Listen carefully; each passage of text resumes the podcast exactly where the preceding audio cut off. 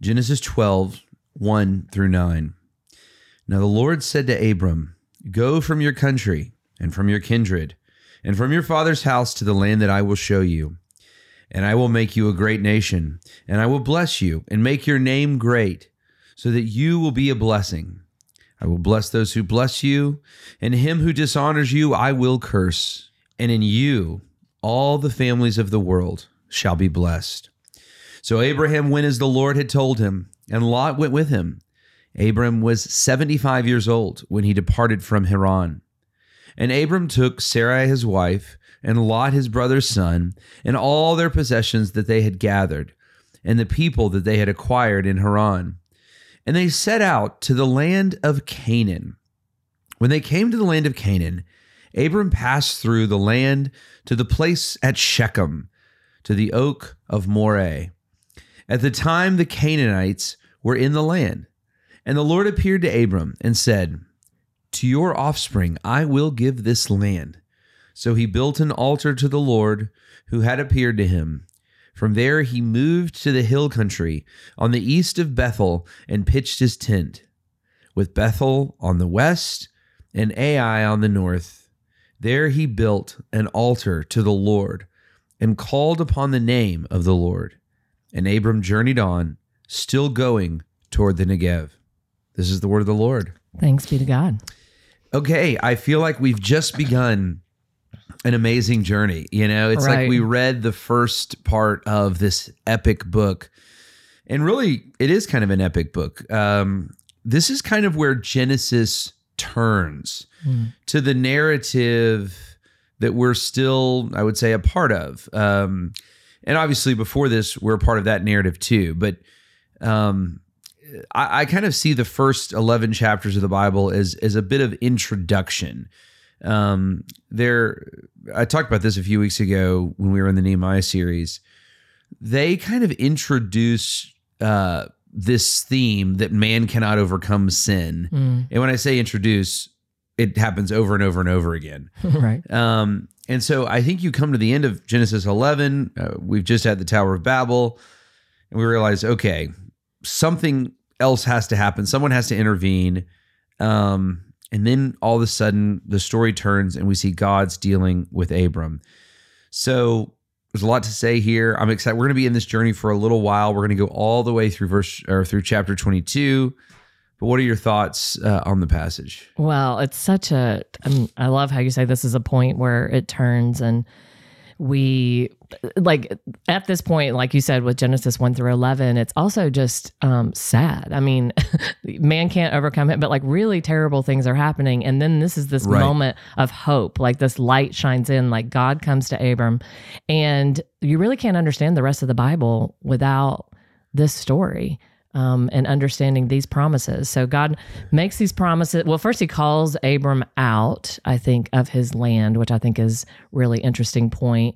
After he makes these promises to him, telling him incredible things, like he's going to give him um, land, he's going to make him a great nation, and he's going to bless the whole earth, or that this you know family, this nation's going to bless the whole earth through Abram. So it's God saying he's going to reverse the curse that Right. they've been experiencing. And he's going to do it.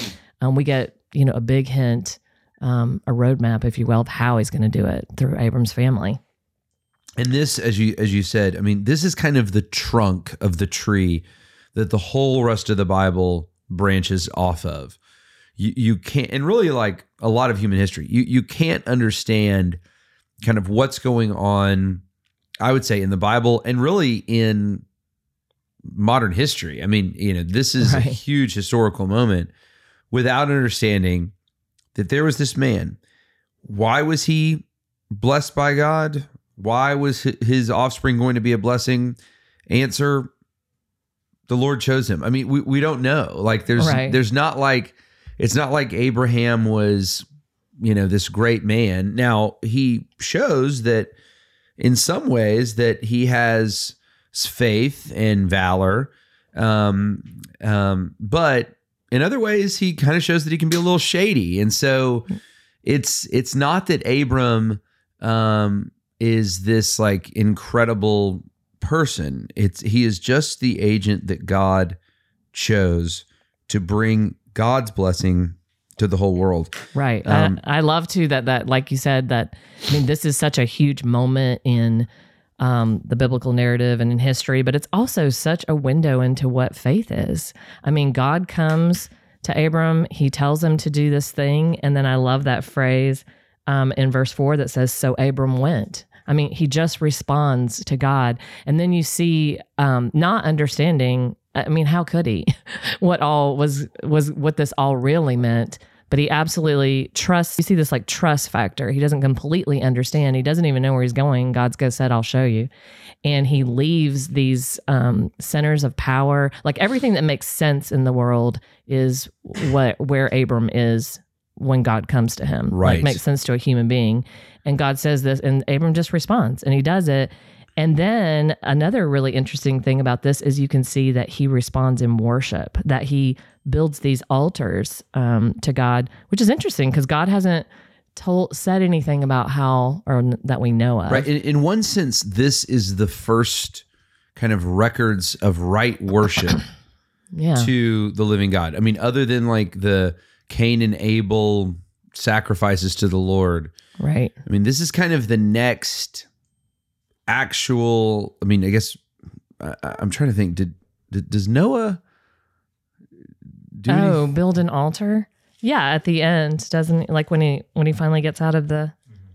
Okay, um, so maybe I'm, maybe this is not, but this is an early um, sign of this kind of worship where someone is worshiping what who we know is the God of Abraham, Isaac, and Jacob. I mean, the Lord begins to have more definition in this moment. Yeah. I mean, how is Yeah. he referred to? I mean, he's he has the personal name, the Yod He Vav He, but uh, oftentimes, right, he is referred to the God of Abraham, Isaac, and Jacob, Right. right?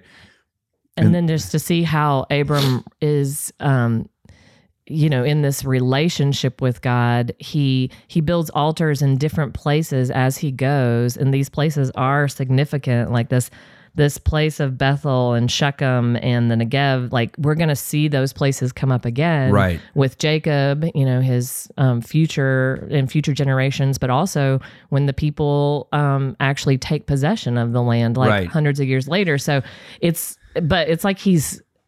It's so interesting. It's like he believes God and he's staking out this land for God, but not probably in the ways that you would naturally think. Like if God's like, you know, this is your land, you'd be like, okay. You know, he doesn't make war with the people or like go and take possession. He literally honors God in all of the places that he goes. But that is that is a an, almost an aggressive sign. Uh, so Right. And, and and that's I think an important thing to understand as we go on, and, and we probably need to, to shut down here pretty soon. But that's an important thing to understand is the land, God and the land are very much tied together, right? Mhm. And so where wherever gods were regional in a sense. And so we understand the God of the whole universe, but that's not how it always was, right? In in these days, God, the idea of God was a very regional idea. And so for Abram to come into Canaan, into the land that does not recognize the God of Israel, the God of Abraham, Isaac, and Jacob, the Yod He Vav Yahweh, and to build an altar to him is is a little bit of an affront to their gods. And of course, Mhm. that's always the case when the worshipers of the true God show up. Right. I mean, you know, when Christians go into a secular office place, and I mean, it's not like we're building altars, but um, but we are now, in a sense, the temple of God, um, and live as Christians there. It, it can be, you know, it, it brings both light and it can bring offense Mhm. to a world that doesn't recognize the power of the living God. So, a lot of interesting stuff going on. And uh, I think we have a lot more to talk about. Any other thoughts on the passage? Are you, you ready to get to? Uh, yeah, no, we can move. There, well, yeah, there's just a lot. There's, so a much lot more to say. Okay, so well, we, can get we'll on. come back tomorrow with more thoughts. For Jennifer McClish, I'm Jason Dees. Thanks for listening to Our Daily Rhythm. I'm Jason Dees, one of the pastors of Christ Covenant, and Our Daily Rhythm is a ministry of our church designed to help you more faithfully and effectively meditate on God's Word. If you ever have a question for us about one of our Bible readings or one of your own Bible readings, please don't hesitate to text us at 404 465 1737. Again, that's 404 465 1737. Or email me directly at jason at christcovenant.com. We'll meet you again tomorrow for our daily rhythm.